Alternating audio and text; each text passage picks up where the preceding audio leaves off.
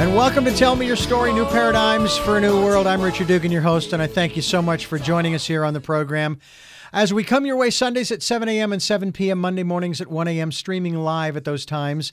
And of course, it's at richarddugan.com. The podcasts are available on SoundCloud, iTunes, TuneIn Radio, Spotify, Stitcher, Player FM, as well as many other locations folks are reposting to. And we thank you for doing that. Uh, we are also on YouTube, on the YouTube channel, my YouTube channel, Richard Dugan.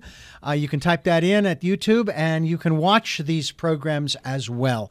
So I think you're going to get a kick out of it from that standpoint. It's new for me. There are already 15 interviews that I have up on the website, and uh, this is going to add to it, take us close to 20.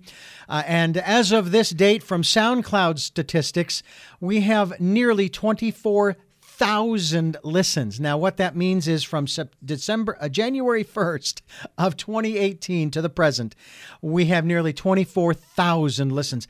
Now, that's impressive, but I have no clue as to what that means, and that's okay. I don't have to know. Uh, all I know is you're listening, and that's the most important thing.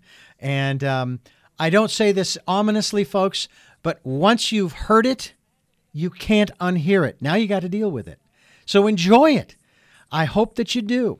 I also encourage you if you can support us financially, we'd greatly appreciate that by uh, going to PayPal or Patreon links that we have on the homepage, as well as the missions page, where there's a little description of what we're all about, what we've been all about since 2007, and what I've been all about for over 40 years of interviewing. We also encourage you to go to our guest website. We'll be giving that to you in just a couple of moments so that you can continue your evolutionary process and we want you to participate in the 2020s, the decade of perfect vision. We want you to spend that time going within and basically getting in touch with your real self. Listen to that still small voice. Follow the guidance and the impressions. Listen to the inspiration and the encouragement and support and education. Uh, that's the only place you're going to really get the real information you need for you. No one else is going to give that to you. I will tell you that today's program I have been looking forward to since the, I'm thinking it's the early or mid 1990s, almost 30 years, ladies and gentlemen, to talk with this gentleman who has made a great impact, not just on my life, but on the lives of millions of people around the world and is making a big impact now. He is participating through the uh, publishing company of Sacred Stories. Sacred Stories Publishing, who we brought on for 12 interviews back in January of 2020 with Chaos to Clarity. And he has written the foreword to the sequel, if you will, or the volume two. And the title of the book is called Crappy to Happy. Uh, written, the foreword is written by my guest, uh, James Redfield. James, thank you so much. It's great to have you with us. I will do my utmost to just treat you just like one of my regular guests, in spite of the fact that uh, if if I could interview Paramahansa Yogananda, who is the author of my primer, my metaphysical primer, that would be wonderful. But I'd need a channel for that to these days. But thank you for being with us. Thank you. Uh, and and look, thanks for your voice out there. Uh, you've you've been in this a long time. I can't believe we haven't uh, talked. Well, But, we've tweeted. uh, we've tweeted. congratulations on your reach. Yeah, we have. Yeah. Um, you have been around for a long time. Uh, I mean, and I'm uh, first of all, I'll tell you, I'm 60 this year. I'm 60. 2020 is uh, my 60th year, and I'm excited about it. It I, I repeat this line over and over again. Uh, it's in a song by John Denver, and it says, "Changes somehow frighten me. Still, uh, I have to smile because it turns me on to think of growing old." Now that's going back almost 45 or close to 50 years for me. Uh, I, I've been listening to his music since uh, they and they actually refer to him as the Elvis or Beatles of the 70s. He was he was the per, per- per- perennial, but you came out with the Celestine prophecy, which we're going to talk a little bit about. Back in the uh, what late 90s, early early uh, late 80s or early 90s. Uh, well, uh, more like uh, mid '90s. Mid 90s. Uh, okay. Yeah. Uh, So 25 yeah, years, yeah. yeah. And we uh, we did it a little differently. You know, we created our own company at first, and then another.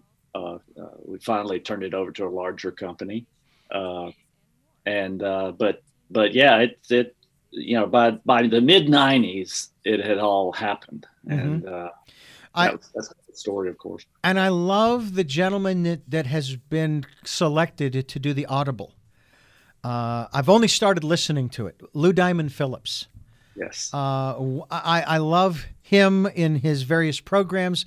I mean, you could have gotten Tommy Lee Jones, you know, of uh, Men in Black fame, or any of these folks to, to do to do the reading of your book, and that's another exciting thing. Now, I myself have been into audibles before audibles were cool. Okay, because as a kid growing up, I was legally blind, and I used to listen to talking books and recordings for the blind, which is where I listened to Autobiography of a Yogi, along with a bunch of other wonderful works and and my textbooks as well. Um, so it's it's uh, it's not nothing new for me, and now I produce them, which is kind of exciting. I even recorded Celestine Prophecy for my first wife, who was totally blind. And she, as far as I know, she still has the cassettes. At least I think she still has the tapes. Whether she listens to them or not, I don't know. But all I know is as I'm reading, and to me, it's the same as if I was reading Dan Brown's work when my second wife and I were traveling and we'd put the, the audio tape in.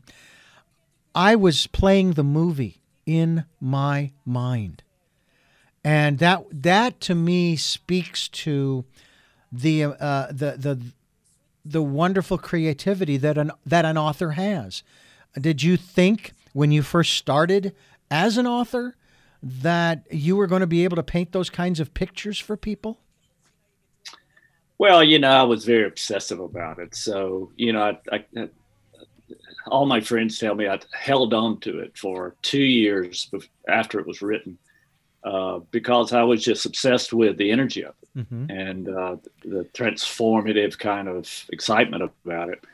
Uh, because that's that's what I eventually, when I would read it, that's sort of the imprint, energetic imprint that went into the novel because it you know, novels write themselves. And, Yeah. And uh, uh, so, you know, I've, I've always said, well, you know, when people say, how'd you get all that in there and how'd you, you know, how'd you make those insights really insights?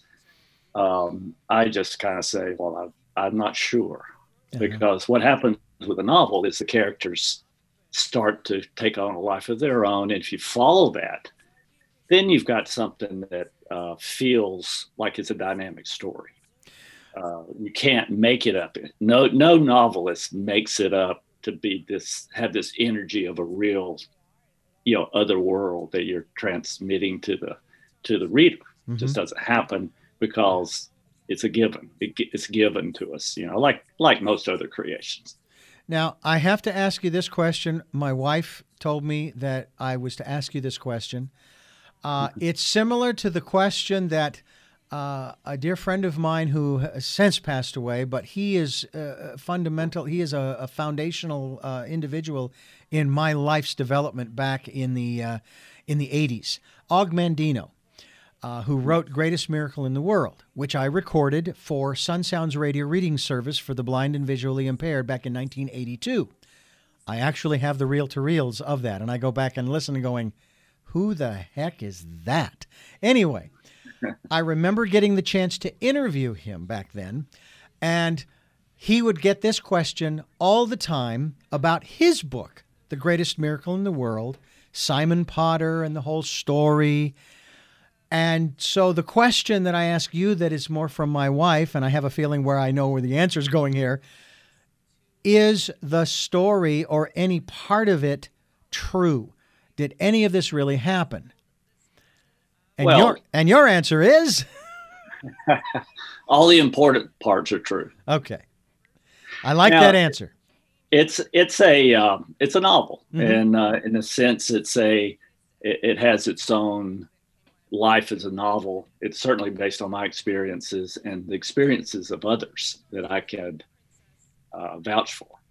Uh, so uh, all the uh, experiential uh, happenings in the book are certainly uh, absolutely true, and the spiritual understanding that the book is the kind of map for is, in my opinion, absolutely true. Mm-hmm. it does do, does art. You know, Gurdjieff said uh, all art is objective, meaning it has an energy of its own. So the the you know all the stories of mystical happenings with books happen you know with, with the Celestine prophecy. It fell off the shelf and uh, uh, in libraries at people's feet. You know it it glowed from across the room. Um, and I, you know, I don't take any credit for that. That's yeah. the energy, the objective energy that got into the book because of where I was when I, you know, I hold myself up in a in a one bedroom apartment for three years, wow, uh, doing this, and uh, wouldn't let it go until I felt, well, actually, I didn't let it go until when I let other people read it. They said, they didn't say, well, here's where I stopped. you know, I kept tinkering with it until what they said was, listen, can I have another copy of this? Because I've got a friend in Spain that I want to send it to because we love to talk about things like this. Yeah. Oh, yeah. That's when I knew it was ready to go out in the world. And and I think that that's one of the greatest compliments any author can have is that they've generated a conversation. I love those kinds of conversations um, sitting around, whether it's a campfire or we have this fire pit in our backyard, or sitting around a dining room table with a glass of wine or your favorite beverage, what have you. Um, sometimes when my wife and I would go, uh, we, we've only been a few times camping with our new travel trailer and so forth, and we would put the chairs out there and and we just sit there the music was low and we just sit there talking about these kinds of things you know? I mean and we'd even get into the area the esoteric area of aliens and life on other planets and other dimensions. And i have to say that um, my perspective would be on your story celestine prophecy in particular is it is true. Maybe not in this dimension. Maybe in another dimension. It is absolutely uh, it absolutely happened and is happening uh, and that there are old growth forests. Uh, and and uh, unfortunately, we're losing them left and right here in this dimension, unfortunately. But there are still some, and you can you know you can find them if you really want to find them, and find that those insights. Whether you whether you read the Celestine prophecy and the ninth and tenth insight and, and the other sequels, if you will, or continuations, other volumes uh, added to it. One of the things I'm curious about is your growth as a spiritual being. Now, some would say, oh my God, James, he's at the pinnacle. He's at the top of the mountain. And I'm not putting you on the pedestal here. What I'm saying is, you you've made it. You you understand, and now you're sharing that with the rest of us.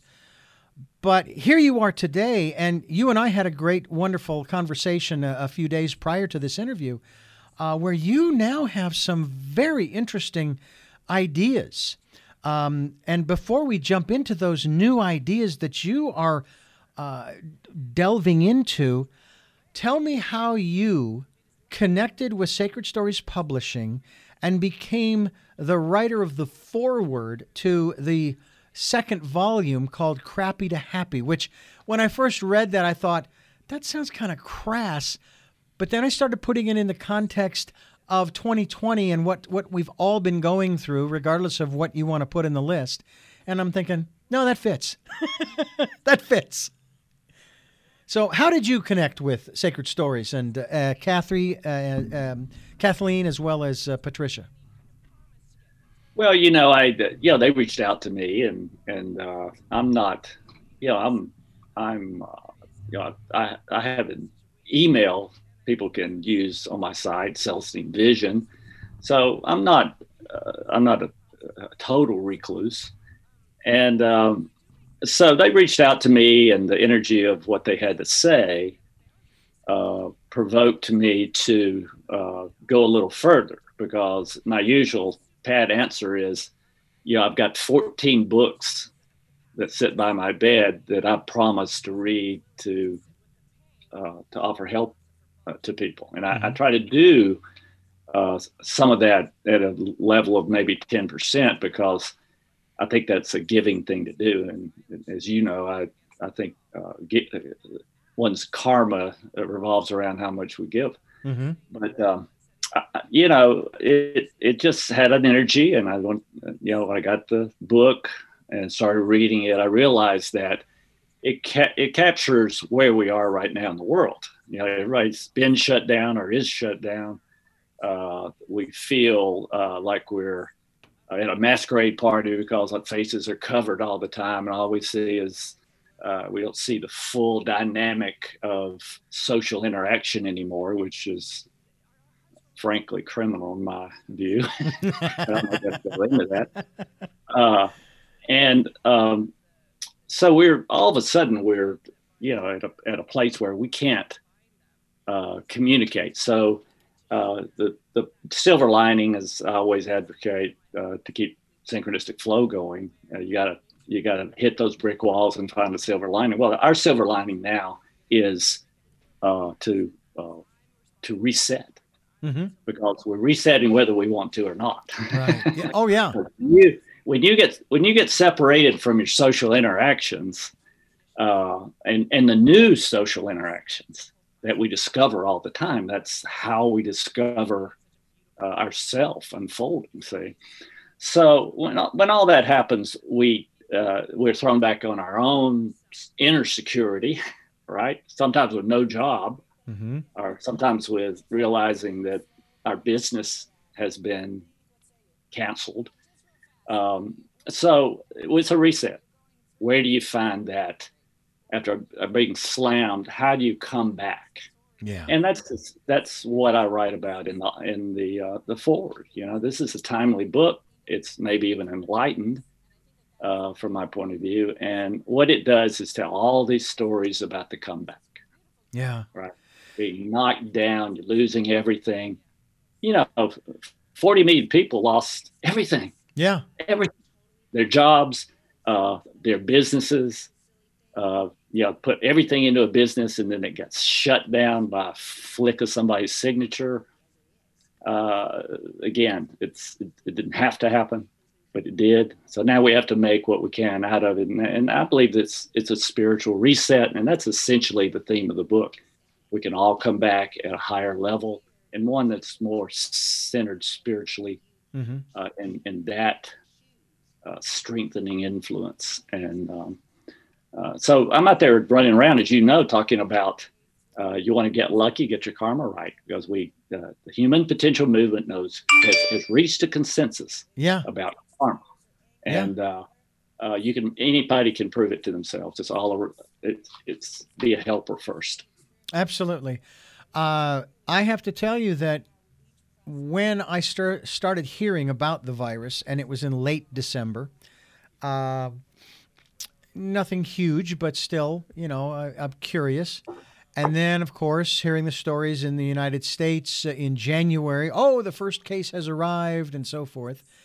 And they started doing some things, same old things they do with the flu, with with the the influenza when it circles the globe, and we get it, you know, uh, sometimes in uh, in the mid late winter, uh, into spring and so forth, and then it goes away, and and then another case, and more and more and more, and it starts to grow, and they decided to shut things down. And I have to tell you that I was excited not because they were shutting things down, not because people were getting the virus, but because they were finally hearing Einstein in reference to his definition of insanity, doing the same thing over and over again, expecting a different result. Finally, they were doing something different. Now, whether we like it or not is a whole nother issue. That that's beside the point. But the fact that they decided to do something different said to me, wow, what great opportunities are, are ahead of us and that we don't even know about yet.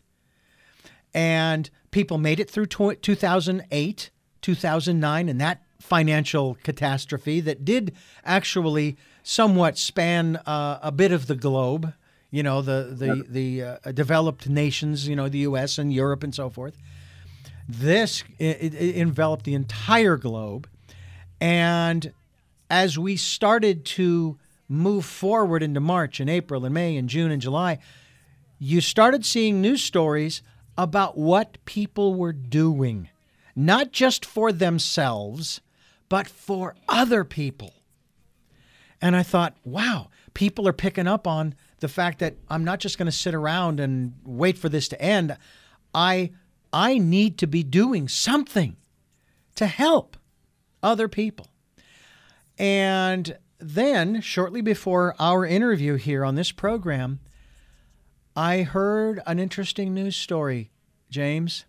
There is one country that has virtually gone back to normal because they did what we have been saying, what I have been promoting wash up, mask up, step back. That's been my slogan. Wash up, mask up, step back. They did that. And now they're getting back to normal. And the irony is, it's China that has been accused of being the starter of all of this.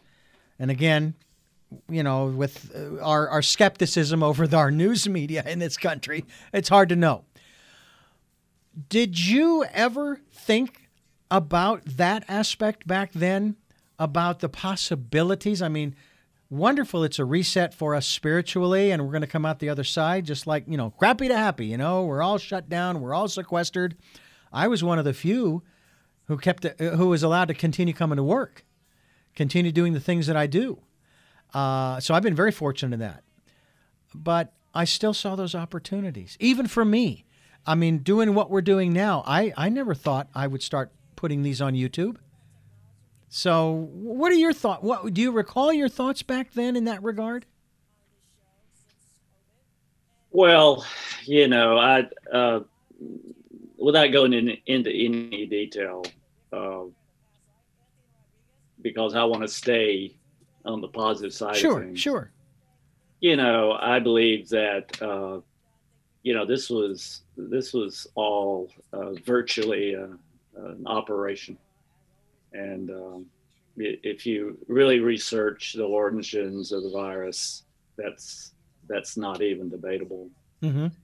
And uh, so, but again, it's it's like uh, you know there are forces out there that that would rather we not be creative and production and, and productive and and reaching unity across all divisions in the world. Uh, in fact, that's the last thing they want to happen because it erodes power. And, uh, you know, that's all I always say about it. Uh, okay. Uh, but I challenge everybody to, you know, stop being, uh, you know, a fan of political parties and start looking at uh, following following the money and uh, the power and um, look into everybody's background that is on all these optimistic shows about if we all just take the take the um, the vaccine, we're going to be great. Mm-hmm. Uh, well, my warning is that until we're allowed independent uh, entities are allowed to research what's in these these vaccines and all drugs for, for really, yeah, that becomes legal that some that we could actually know what's in these all these drugs. Yeah. That you know uh, as far as i'm concerned i'll never get near them and um, i know. so, i'm hearing that. Uh, i'm know, hearing that a lot. yeah. we're, we're, supposed to not sound conspiratorial these days because yeah. that's a put down we're supposed to believe what all these uh, these entities, uh, these financial entities that are, are supposed to be bureau, our, our health leaders. Until we go and understand all that, yeah, uh, you know, what we have to do is is say we want total transparency on everything that happened, and someday we'll know the truth about it all. Yeah. But but the big but is, you know, there's a dark side, sure. There's mm-hmm. money, power, and all that goes with that. But if we go into a kind of hate, you know, a, a, a hate, a hatefulness toward these people and, and, entities, what happens is that we join the dark side. Yeah. And uh, once you know that it's about love and staying op- with an open heart, and that's the secret of life on in this dimension. And not only that, but we we actually know right now the operating system from from the spiritual side of life on Earth uh, that can be proved. Any any anybody can prove to themselves. Yeah. You know, know that you have to stay on that light side where you're you're take you're looking for everyone else's best interest. Exactly. We still fall into controlling and power tripping each other until we break through these control dramas. We won't have enough karma to live the kind of creative life that the, the whole this whole universe really is set up for. And uh, again, that's that's my message these days hmm because I think uh, you know what I wrote in terms of insights, they're not insights that are fun to talk about. They are the actual understandings of how life works, how how this dimension is is uh, designed to work. hmm And really, you know, as a human race, we haven't really tried to get our karma in alignment with that yet. But but again, it's new. Uh, I'm, only now have have I realized that uh, what we're talking about is understanding again how life really works and getting into alignment with that and and watching just how much help we get karmically in the world. You know, I've proved it to myself. Uh, I, I know a lot of people who've done it, but again, you, it has to be, you know, a movement in our individual lifestyles and our assumptions and the way we, the way we think and act ordinarily uh, in in daily life. So, Yeah. but it's it's an important thing to talk about. I believe at this moment. I think that uh, that's one of the phrases I keep hearing many times uh, about whatever the topic might be is at least we've started the conversation. Well, and it sounds a little cliche now, but it's actually true that when we start talking about these things, we start discussing them, not screaming at each other across the line, but actually trying to understand what is going on, what is happening.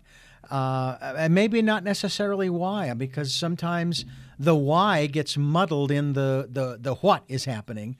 Uh, I mean, there are still people who believe that the earth is flat. I can't figure out how that's possible, but they do. They do. There are people who believe we never went to the moon, it was all on a soundstage. There are people who believe uh, that um, because I wasn't in New York City on September 11th of 2001, I would have to say objectively, I don't know that it really happened because I've seen what uh, the film industry, the entertainment industry, can do with CGI and special effects. Okay? I wasn't there. I didn't, I'm not missing anybody. And again, I, I'm not saying this is true. I'm just saying that this is where the cynicism starts to come in, that we need to get over. We need to let that go in order to live the kind of life that is, as you've very well said, beneficial not just for self, but for everybody. And that's what we're here to talk about is the choices and the knowledge of those choices to help make people's dreams come true. But they if they don't know those choices exist, how can they choose them? And so we bring these different ideas to the forefront. You are working on an interesting concept that you shared with me. And is this something that we can talk about uh, on this program today? Absolutely. Okay. Anything.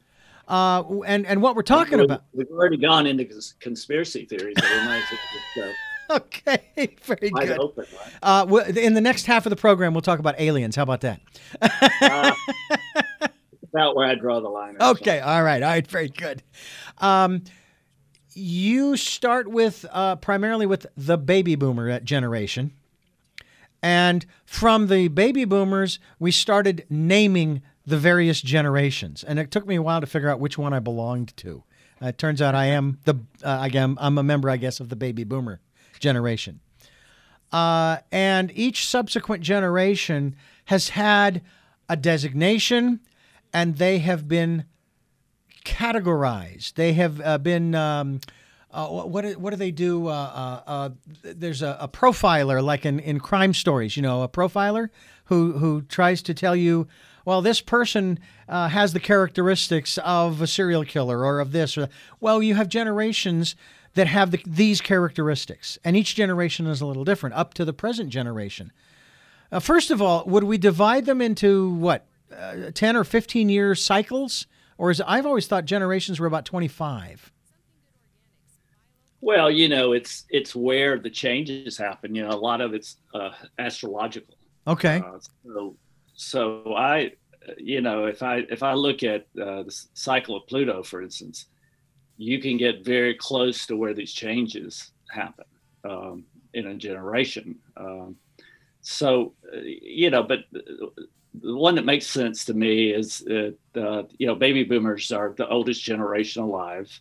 Uh, their children are millennials, uh, and they and and and their older children are have been designated the Z generation. Yeah, because because only a generation can name itself. You know, that's the that's the the caution in all this. Mm-hmm. You know, we uh, because until until um, until a generation in mass uh, starts to move past 38 to 41 and the bell curve is real tight on all these generations really uh, because there's so many they're so big mm-hmm. i mean millennials and their children are already the the the, the, the most populous generation the, on the planet um, baby boomers are starting to uh, think about their legacies because they're they can see the end, you know, yeah.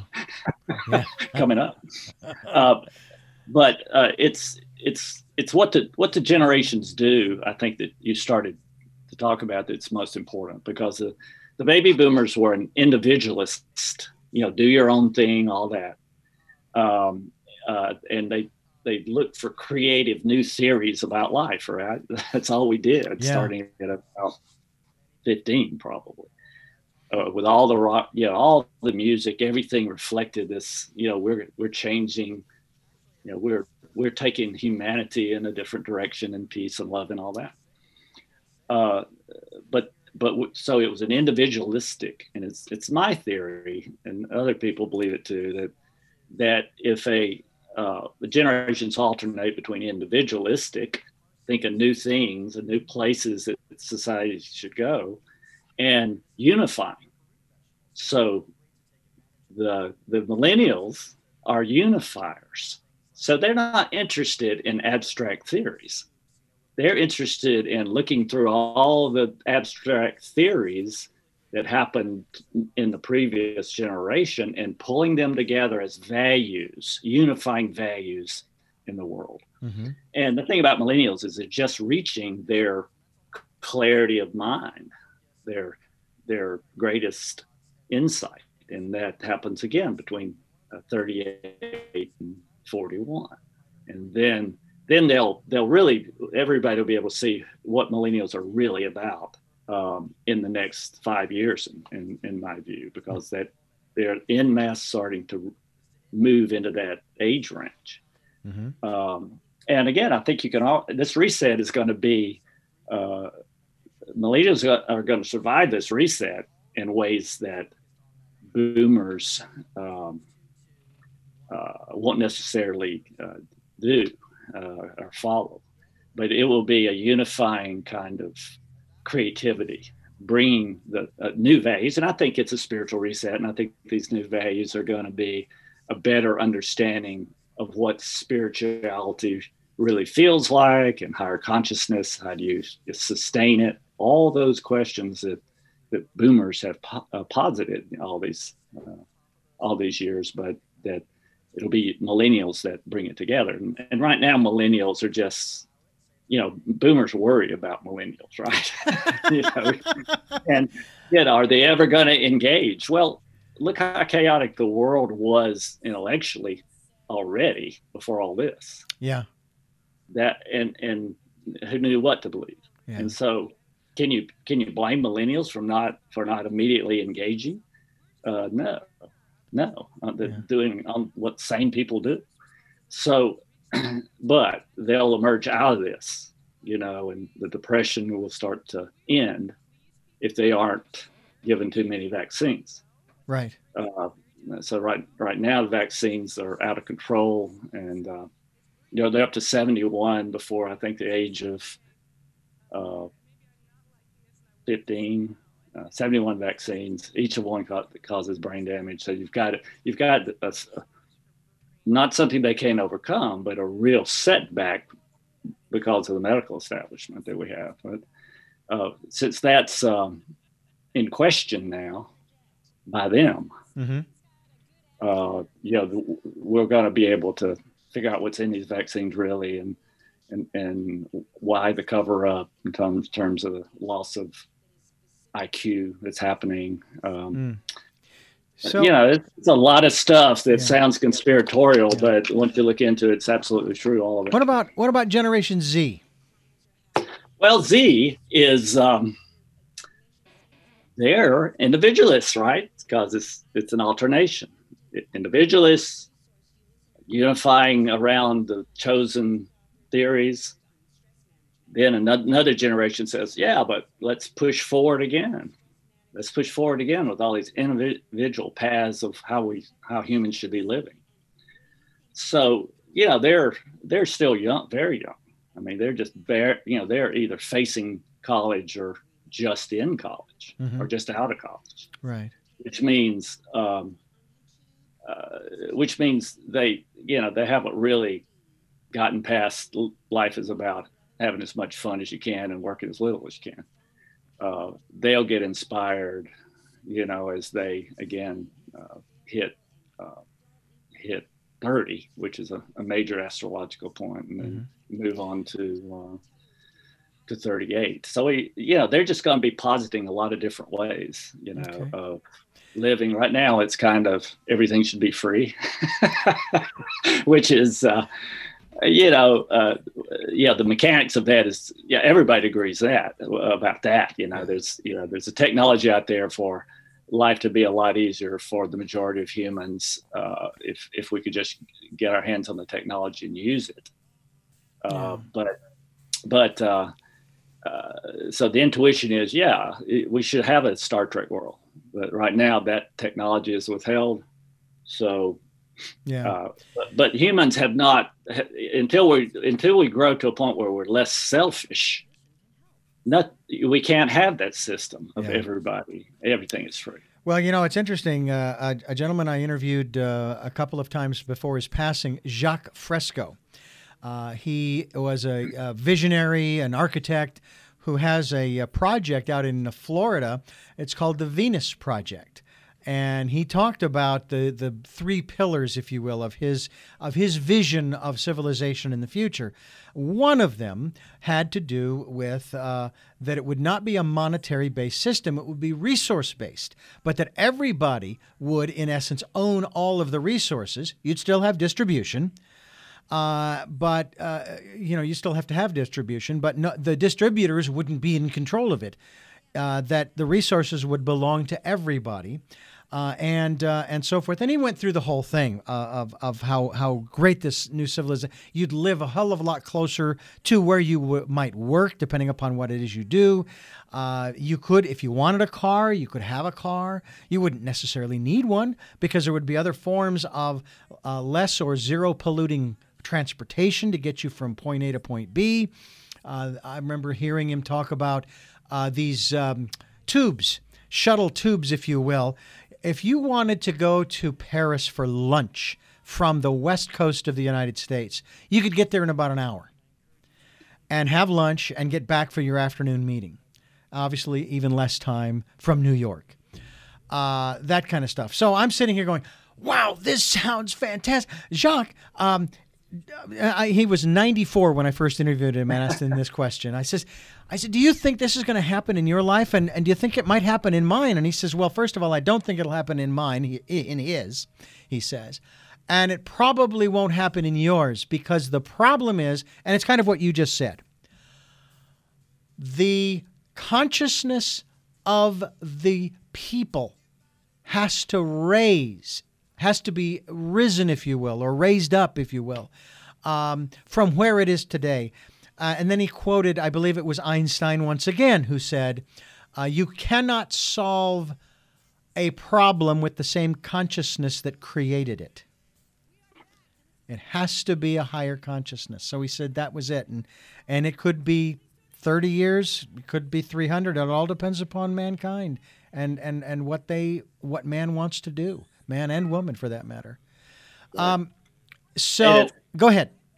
Well, I'm just going to say it's it's it's counterintuitive. Uh, you know, I, I used to debate uh, with with a lot of my friends who uh, who came out of college thinking, uh, you know, what we need is a benevolent dictator, and uh, you know, some some just government commission up there who will do the right things for the most people, right? Mhm. And again, uh, you know, I mean, this is this is an old wisdom that preceded, you know, the U.S. But it, but the idea is that power corrupts, and absolute power corrupts absolutely. Mhm. So, uh, you know, if you have a dream, which a lot of baby boomers do, that if we just had the central government that made all the decisions, we could create the utopia. Well, that's, uh, in my view, exactly the opposite way it has to happen. Uh, it has to happen by decentralization completely of uh, and, and in, uh, more enlightened local governments. Now, you know, we're a long way from that because local governments uh, probably are the most tyrannical of any, right? Yeah. And um, and so uh, so again, it's it's enlightenment, which means our motivations have to change. As long as we're insecure and we think money and power will solve that, then we can never have this utopia that we dream about. We're all programmed for it. In my view, our souls come in trying to contribute to that world, uh, to, to move toward that kind of unified earth. But, uh, you know, everybody who promises to create that, if they, you know, if everybody else will just let us take away your freedoms of one kind or another. Mhm.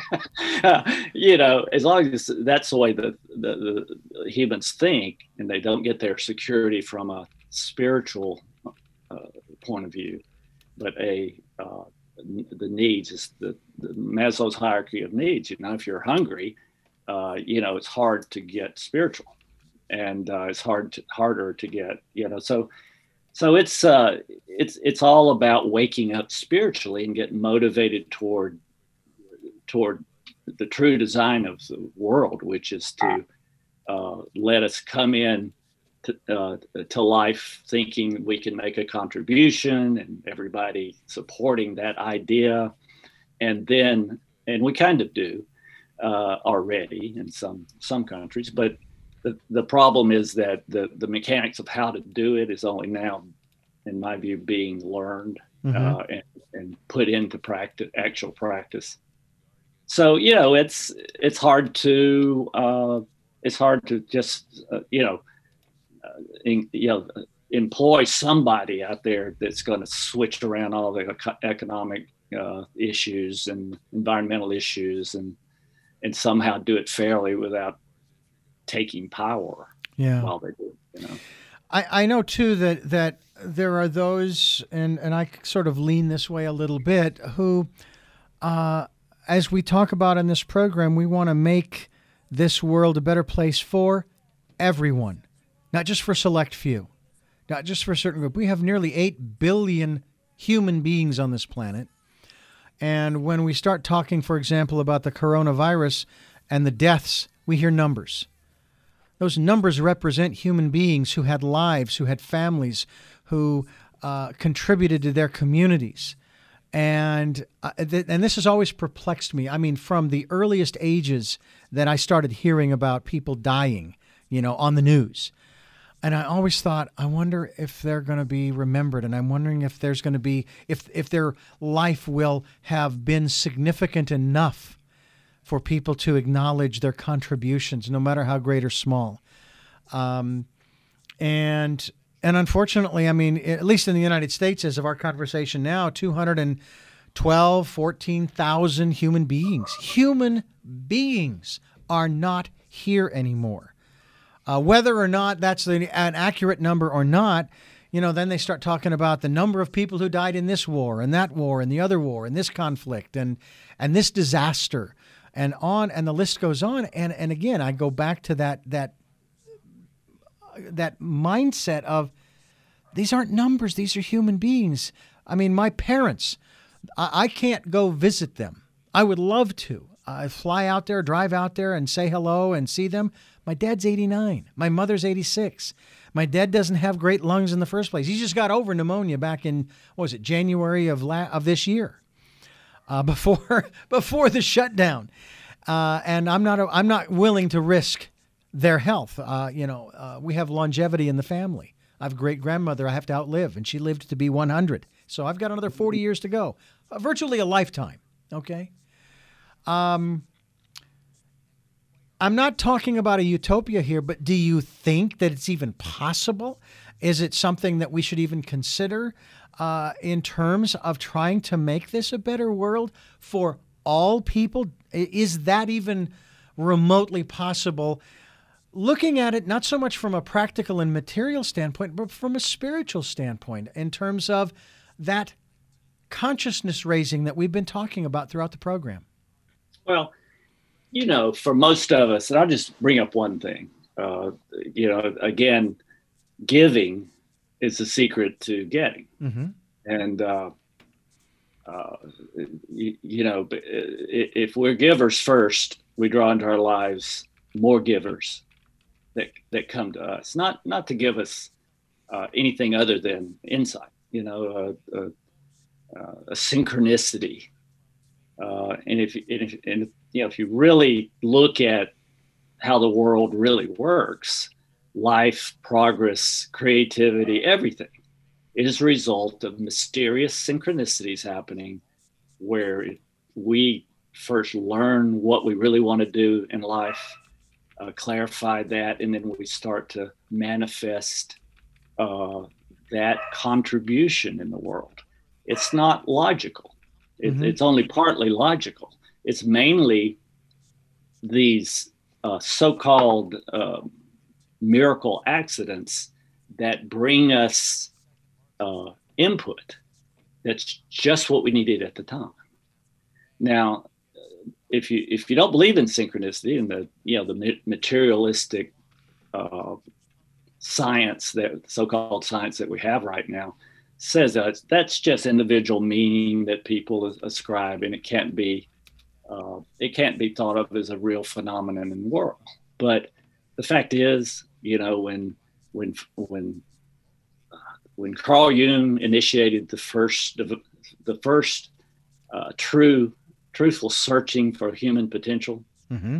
Uh, then what happened was he separated from Freud. Freud was a materialist, and Carl Jung psychotherapy or his theory of how people grow and contribute um, was introduced the spiritual aspect, which he called the self archetype, and described it very, uh, uh, very, very well. Mm-hmm. And so, once that was done, then it the, the in my world, in, in my view, he thinks everything that happened by accident. There's no uh, there's no helping, you know, this mysterious helping hand in the world that brings us these opportunities we think are just chance events and we were lucky. But were we lucky or is the world designed for these mysterious coincidences to happen so that we have breakthrough, little breakthrough points? Mm-hmm. Uh, anybody who's ever reached what they thought, what, what they finally realized was their really dream job in the world, look back and their contribution can look back at these chance, so-called chance events mm-hmm.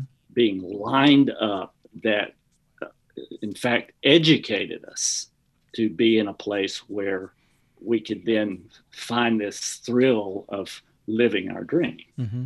Uh, and that and, and meaning our contribution to the forward progress of the world, right? It's not about money or power or any of that. Mm-hmm. It's about uh, looking back at all the biographies of notable people that we would list as having made great contributions throughout the history of the world. If you look in all their biographies, they're full of synchronicities. So Jung said this phenomenon is one that is real and the only thing keeping humanity from moving into the spiritual consciousness where they include and look for and manifest more of these coincidences in other words you get lucky so called um, the only thing the only thing that's keeping us from moving into that is this materialistic uh, you know mindset Mm-hmm. that Yeah. has been around for uh, you know 400 years at least. Yeah. Uh, and again, it's about science, and science stopped. Uh, science was supposed to investigate all uh, phenomena, uh, materialistic or not, and they stopped at materialism because that's where the power and money was sustained. And now we have just a, a science that uh, preaches materialism and and a dead universe. Uh, and other there are other thinkers though that that bring us into this spiritual reality. Yeah. It's not like a choice you believe in God or not. That is really has little to do with it. It's whether you embrace this metaphysical universe that we're living in and, and try to learn what makes you most productive. And that's that again from the human potential movement, all the thought and study and arguments and Mhm. for a hundred years, has, in my view, has has reached consensus about how this how this metaphysical world really operates. You know? Yeah. Uh, so it's it's it's it's whether you know how skeptical can you be, and how long do you want to be skeptical before you actually try to prove it to yourself. Exactly. I, I, I have had guests on this program uh, who have had very interesting experiences of a metaphysical or spiritual perspective, out of body and uh, uh, um, uh, near death experiences, those kinds of things. They see some of the, maybe some of their relatives after they've passed. Um, those kinds of things. They're able to hear uh, uh, inside. Maybe it's their intuition. Maybe it's somebody trying to communicate with them from the other side.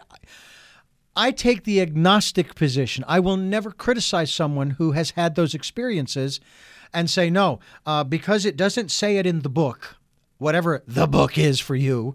Um, if it doesn't say it in there, it could not have happened. I think you're hallucinating. You need to see someone and get some help. No, because those experiences make that person who they are.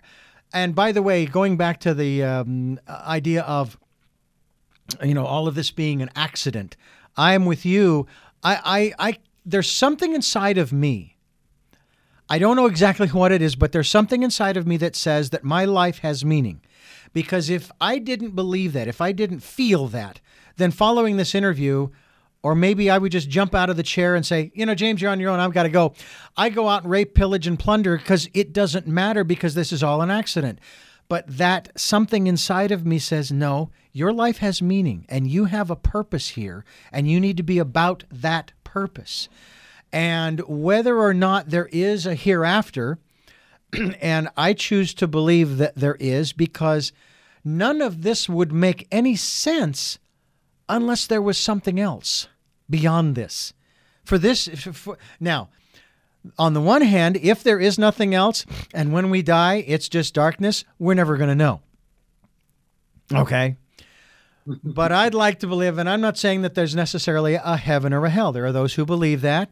There are those who believe this is hell, and, and we'll transition to heaven following this. I have had experiences of hypnosis, uh, taking me to um, a, a place where, uh, taking me to a place where, um, uh, it's called Life Between Lives Therapy (LBL), and it took me to my last lifetime. I was a farmer in the in the pioneer days and so forth, and and so on. And and my passing was where I walked out onto the porch of my cabin, sat down in my chair, put my feet up on the railing, uh, tipped my head back, and I just said, you know what? It's been a good life, and I left. And then I went through a cycle of, uh, uh, you know, processes. Uh, and again, I wasn't necessarily led to see what I saw. I was asked what I saw, what I was feeling, smelling, hearing, tasting, etc. and it was really very very interesting. And of course, then I also have another book. I don't know if you've ever heard of uh, The Impersonal Life by James Banner. It goes back to 1933, and it was channeled by him, and it's like God speaking to you through these words. And uh, it's not like you know, and these are not holy. This isn't holy writ. Don't get me wrong, but it talks about uh, how uh, talks. There's a chapter in there about uh, on uh, reincarnation, and it says you think that you've lived other lives, but I'm here to tell you you have not lived other lives. But when you go into uh, past life regression, you are tapping into the lives of my other manifestations. And I thought about that, and I thought, well, the lesson is still the same. I'm tapping into these lives, whether I live them or I'm just tapping in, because I need to learn something about myself. I need to grow. I need to expand. What about your growth and expansion? Do you struggle with um, uh, the material world infringing upon your spiritual identity?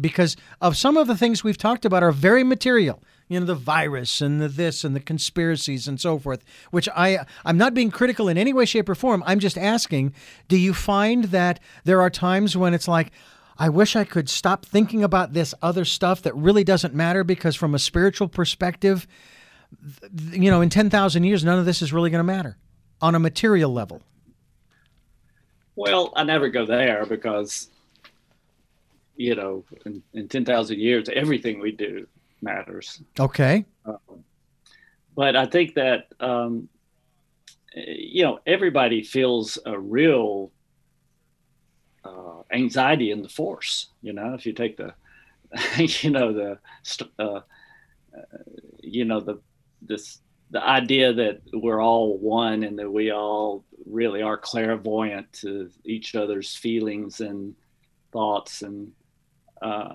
yeah, basically, you know, we're we're we're telepathic to each other, um, but we don't we haven't we're not clear enough to really kind of base our lives on that yet.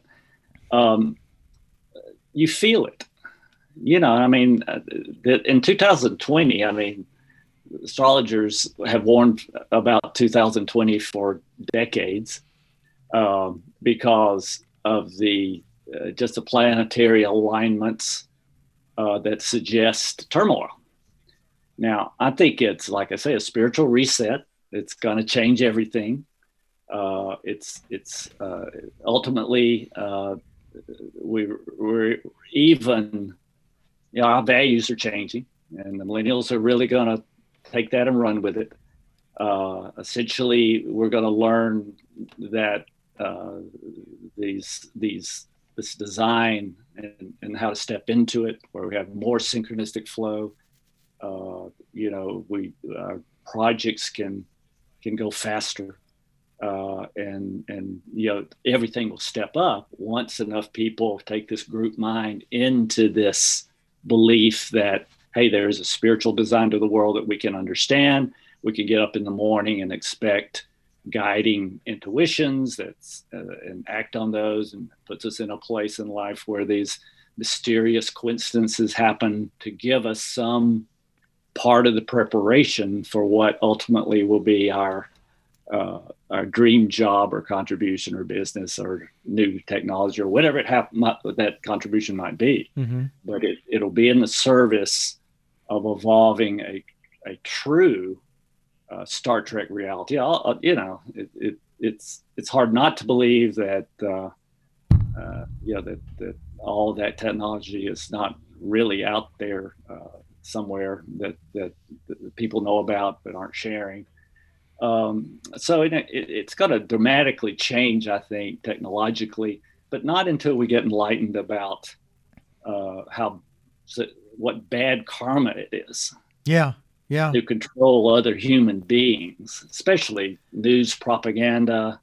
You know, these are this is really bad karma, and and and, and what's happening is that uh, if you look at the people who uh, seemingly control that, uh, you get this sense that they're they're they're they're desperate and at their last kind of uh, stranglehold on on the on the the power economically, Yeah. and that sooner or later, uh, it's gonna we're gonna have this kind of flash that moves us fully Mm-hmm. into this this spiritual direction where everything's carnal.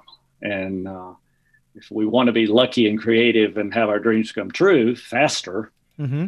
We have to step into the, this giving aspect and always uh, are thinking giving energy or ideas or uh, lessons learned to other people to become so they can have a synchronicity from what we've given intuitively to them in conversations and everything else. Yeah. Once we change the system, so we're trying to outgive each other Yeah. will we uh, will we be able to live in a, in the Star Trek reality of all the basic needs are provided? Because we're not concentrating on that. We're concentrating on the the the evolution of consciousness and and and, and getting that synchronicity uh, uh, message among uh, other people. And and you know that that will that's the only thing uh, you know stepping into that helping design uh, it's the only thing that will, will give us liberty from being insecure inside because that'll be a spiritual connection that that drives that. Yeah. Every time you find, you give, you get intuitive information, so you're connecting spiritually with a higher part Yeah. of yourself Yeah. to help with. Yeah. So I, I think that again, I just I just say that out loud because uh, I think that's where we really are. Uh, people who uh, doubt all this, uh, I just say, we'll get into a place where you can honestly uh, try to prove it to yourself. There you and, go. Uh, become a giver, and you, you'll you'll have. And and we started all this talking about what I want to say is that if how do we solve all these problems in the world? If everybody gave ten percent of their income to their intuitive sources that are that, that they discover that are helping with world poverty they're helping with uh, food distribution uh, bad water sources you know we Mhm. could change it all in about two years Yeah. feed everybody on the planet through grassroots endeavors all it would take is 10% of the income of everybody Yeah. deciding that that's that's a giving principle in the world Yeah. uh, and you know it took me a long time to realize that uh, you don't give 10% 10% goes out anyway Yeah. And additional problems expenses things that you buy new that don't work i'm telling you you, know, Very- you prove that to yourself and this is very Yeah. metaphysical for Mhm. a lot of people listening probably Yeah. but but look you got to get into the design if you want to be really successful Absolutely. I proved it to myself, obviously, um, because I, you know, you talk about not being actualized. When I first started writing on the Celestine prophecy, I was not a very actualized person. Uh, it it happened kind of in the in the ten years that I really was working on that book. Yeah. Well, I will add to uh, uh, this whole synchronicity aspect that um, I personally do not believe in coincidence, but I do believe in coincidences. Okay? I just repronounce it uh, because there are things that coincide as we move through our lives. And you're absolutely right. It's kind of like sliding tiles of a sort. Uh, and we draw to us uh, those people that are um, that, that we need and who need us uh, to support. And it actually goes to, and I have I've used this example over and over and over again, James. And by the way, we're talking with James Redfield, author of Celestine Prophecy, but also He's written the foreword to the uh, Sacred Stories publishing book, part two, if you will, or volume two, called Crappy to Happy. It is the part two of part one, which was Chaos to Clarity, which uh, we're featuring in December 2020, the Crappy to Happy interviews uh, with many of the authors of the, uh, the contributors, I should say, of that book. But one of the things I was going to say to you about uh, the Celestine prophecy, and one of the aspects about how you talk about how we have messages for each other, and that when we don't follow that intuitive uh, uh, guide, if you will, we are denying ourselves and the other person the messages that we both need, as I put it, to help sort of build our puzzle of our big picture We may never really see the big picture, but we're putting those pieces together. And to use the Star Trek analogy, when you put your shields up, there are only there's only basically one thing you can do and that's fire weapons and be protected from the weapons of others. You can't transport anybody in or out. The shuttles can't get in. You, you basically you're you're in lockdown. You got to lower your shields okay? And you've got to let those messages in. And you take what you need and leave the rest as the song goes. And uh, we've been promoting that as long as I've been doing this program, if not longer, trying to tell people look, you know, um, we place a smorgasbord in front of you. All right. Every guest adds more dishes, if you will, uh, to that table. We're not asking you to consume everything or try everything because not everything's going to resonate with you. Come back again and again and again because sort of what you're talking about, James, is as you evolve, as you move forward, as you meet new people, uh, those synchronistic uh, uh, experiences happen, you start to ponder those things. As I said at the beginning of this program, once you've heard this program, you can't unhear it. Now you have to deal with it. Okay, maybe not today and maybe not tomorrow, but someday it's going to pop back into your your consciousness you know, I heard back then that James said this and Richard said that, and it was on that program, and that was interesting. And I need to find more out about that, you know. And who knows, maybe by that time, there's been further research on what they've been contemplating, and and and, and off they go in in a whole new direction they never even thought of, that is synchronistic for others. And I'm sure you've probably seen some of these television programs as well as there have been movies where they tell two, three, four, maybe five different stories that are totally independent of each other. Totally independent. And you sit there wondering, Where, where's this going? I, and I do remember one of these programs. And uh, as the movie or the program continues, the paths start to cross. Now, they may just cross or intersect. And then they, they continue on their divergent paths, but they connect. And then another one connects, and another. one. And you start to see how we affect one another on a, on a material level, on a physical level, yes, but even on a mental, emotional, and spiritual level, right? Absolutely. And, and you know, it's it's just orientation, it's attitude. Uh, I think the first step in really uh, is is to uh, to become a giver uh, first. In other words, you can even if you get into synchronicity. Okay, and, yeah, I'm looking for these mysterious coincidences. They're going to make my life go easier. They're gonna they're gonna bring a solution to a problem. They're going to clarify what I'm really supposed to be doing in the world. But if that's all we think about, we're still takers. You know, we mm. don't get mm. the full karmic positivity going until we think first how can i be a synchronicity for this other person? How can i survey my life experience and and intuitively come up with something that that that that, that seems to us that that we can share that would help the other person? We share it. What does the other person say so often? That's what i needed to hear right now in my life. Thank you so much for sharing this. I know it was personal but i, I really understand that's what you hear. Now, the whole world is designed for that kind of giving. Mm-hmm. That uplifts everybody. Your creativity goes up, the group karma goes up. Once humanity steps into that, because uh, when we it, it's it just builds on itself. Mm-hmm. It's a hothouse effect because what happens if you're going, okay, how can I help this person by sharing something I've done or a problem I've solved? You search we search our uh, intuitive intelligence. Intuitive intelligence is in the spiritual realm. That's mm-hmm. the higher self. So we just opened up higher self.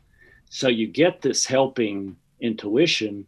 You deliver it. You get that response um, where it's it's the real uh, operating system on the planet. Yeah. So because what you give is energy. If once you check in with your intuitive self that's that's a higher consciousness and what happens is it it, it's energetic. So with that with that helping experience you just shared, you also give this energy that is the opposite of depression. Mm-hmm. It is inspiration energy, right? And so that person, wow, I've made a breakthrough here this moment. This is a synchronicity. I can go forward with my life at a higher energy. So if if yeah, we go instead of taking energy from people, we give it automatically along with helpful information uh, and sharing. It's a hothouse effect, and that's the enlightenment of humanity. That's the mechanism of the enlightenment of humanity, in my view. Mm. It's not figuring everything out philosophically. It's at the grassroots level, helping, giving, and it's, it's everybody's drawn into that giving because that gives us the most inspiration and energy ourselves. Yeah. then what happens is that uh, we you know we transform the world. And that's the only way to do it at the grassroots level. Uh, and it's rewarding immediately.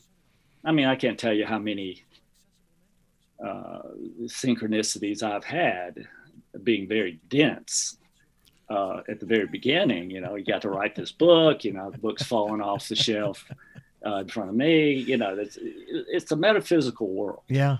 Yeah. And if you if you live in this materialism that includes uh, power tripping of any kind, what happened and not giving, what happens is that you you just miss the most fun about this world and and and a sense of progress that can take us to this enlightened Star Trek world that that we've been talking about here. Well, when I was working for the Christian radio station and I started down what I called my search back then, uh, I remember someone shared with me. They said, "Well, you know," and I was sharing with them my about my search. That's what I called it. They said, "Well, but once you find Jesus, your search is over." And I said, "No, no, no, no, no." He says, "Once I found Jesus, my search has just begun." And as I continued to search, what I came in touch with, of course, was the concept of metaphysics. And I looked the word up. And I started telling some of the, the people that I was working with, the programmers primarily, you know, not all of them, but, you know, a select few that we had a good dialogue. We were good friends and everything. And, and, and there was no problem here. I said, You do realize that Christianity is metaphysical?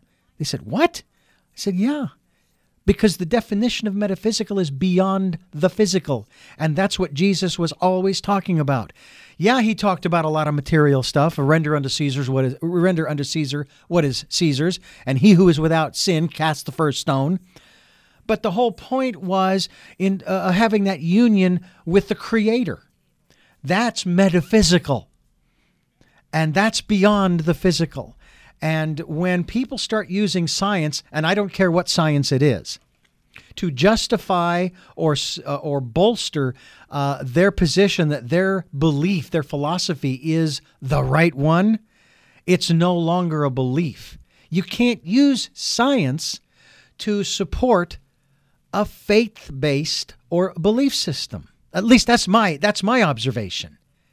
Is that you know it's like I don't care if you found Mount Error, uh, found uh, Noah's Ark on Mount Ararat, or you found a piece of Jesus of the cross that Jesus was crucified uh, on, on the ground over here.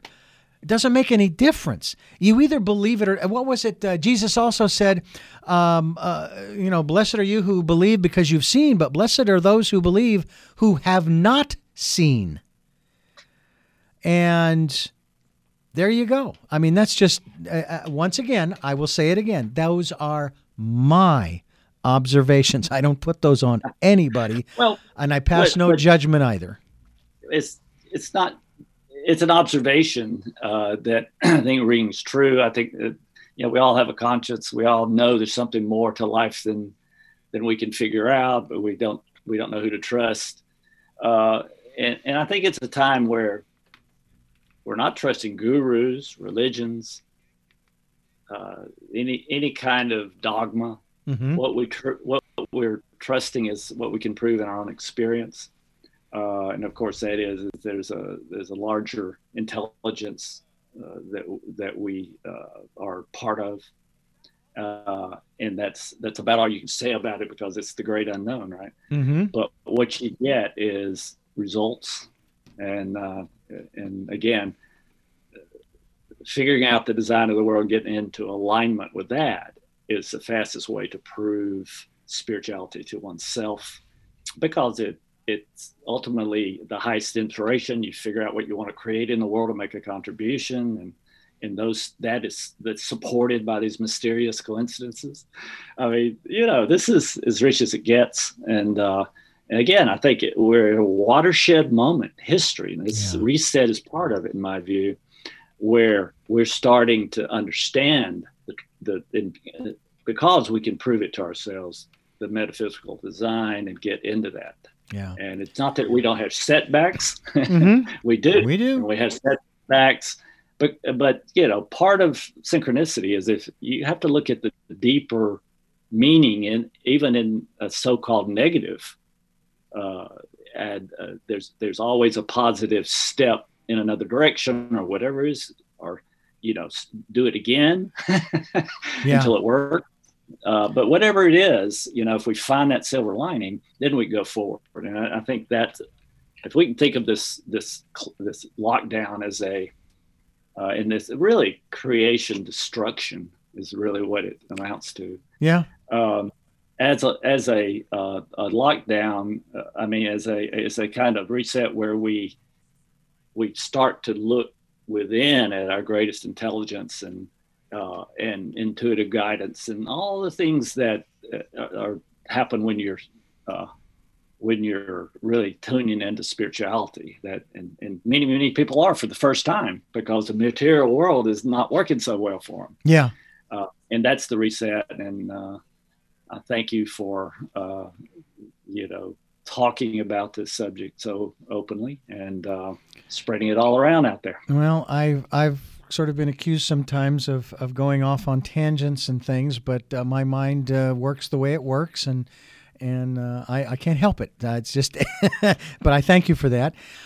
I also want to thank you, James Redfield, for joining us here on the program. Tell me your story with uh, talking not just about uh, the Celestine prophecy as well as uh, the uh, book Crappy to Happy that's put out by uh, the uh, Sacred Stories Publishing Company.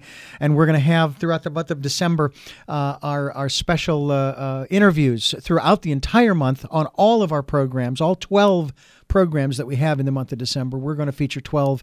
Uh, actually, it'll be probably 10 or 11 because uh, you are one of those because you contributed the foreword uh, to that series of stories. And that synchronicity, in and of itself, uh, has led to this particular moment, which, as I said at the front of that program, I'm excited about.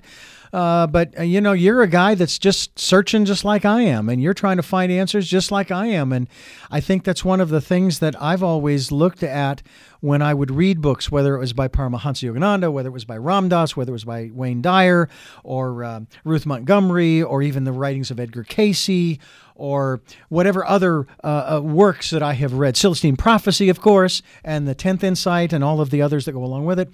Um, that everybody is searching and everybody's trying to find their way through all of this. And I'll tell you what, you talk about this aspect of giving and receiving, and it, it codifies one of the universal laws that I have discovered, and that is that there is always an exchange. Now, it may not be the way you think it should be, or what you think it should be. For example, if I was to give 100, as they say, 110%, which you can't do, by the way, mathematically, but needless to say, if you could, and said, I don't want to receive, I don't want anything in return, sorry, it's not possible. You can't refuse because that's the way the universe works. That's just for every action, there is an equal and opposite reaction. Einstein, what? I, am going to have to get somebody on here to talk about Einstein now.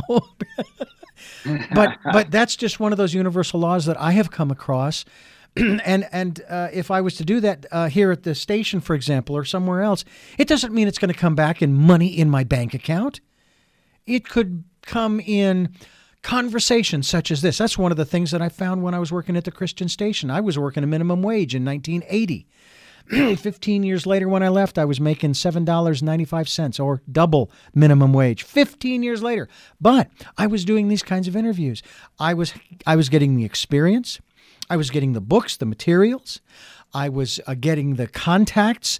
Um, I was uh, uh, honing my craft, if you will. Uh, there's so many other things technically that I learned. There's an exchange.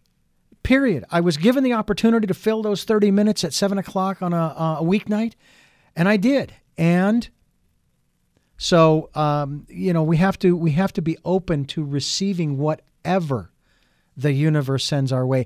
And it's never going to send you junk, okay? You're not going to get junk exchange. It's going to be what you need or want.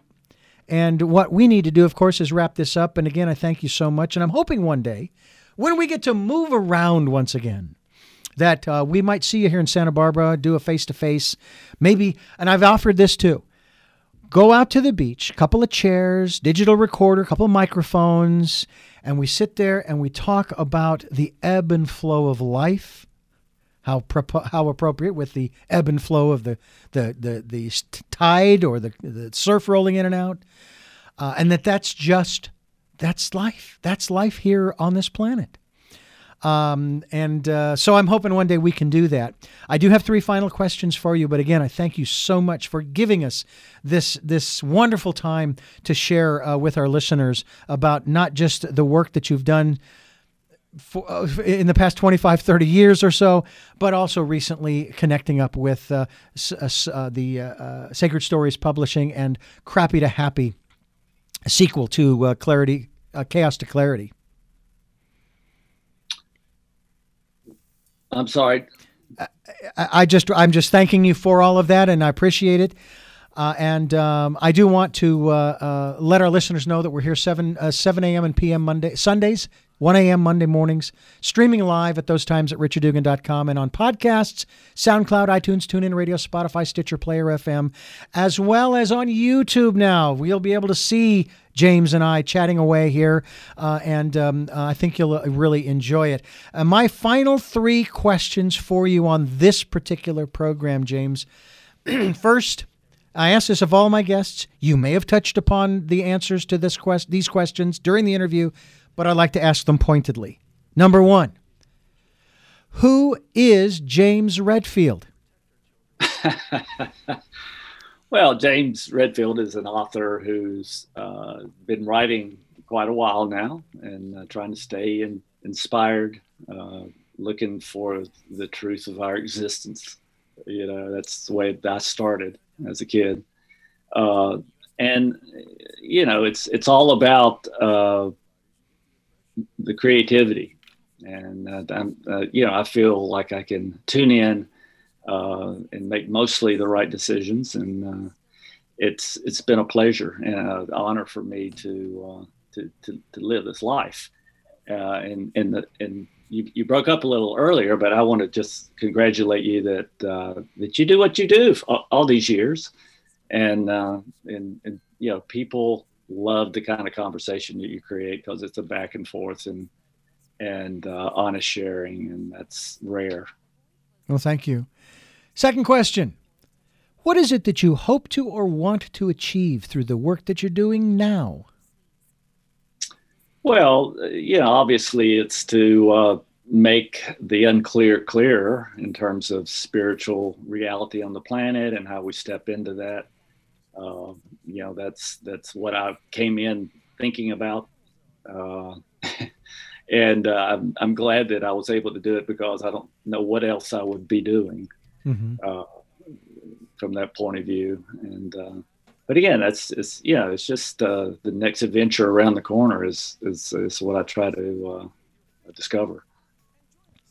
And finally, what is your life's purpose?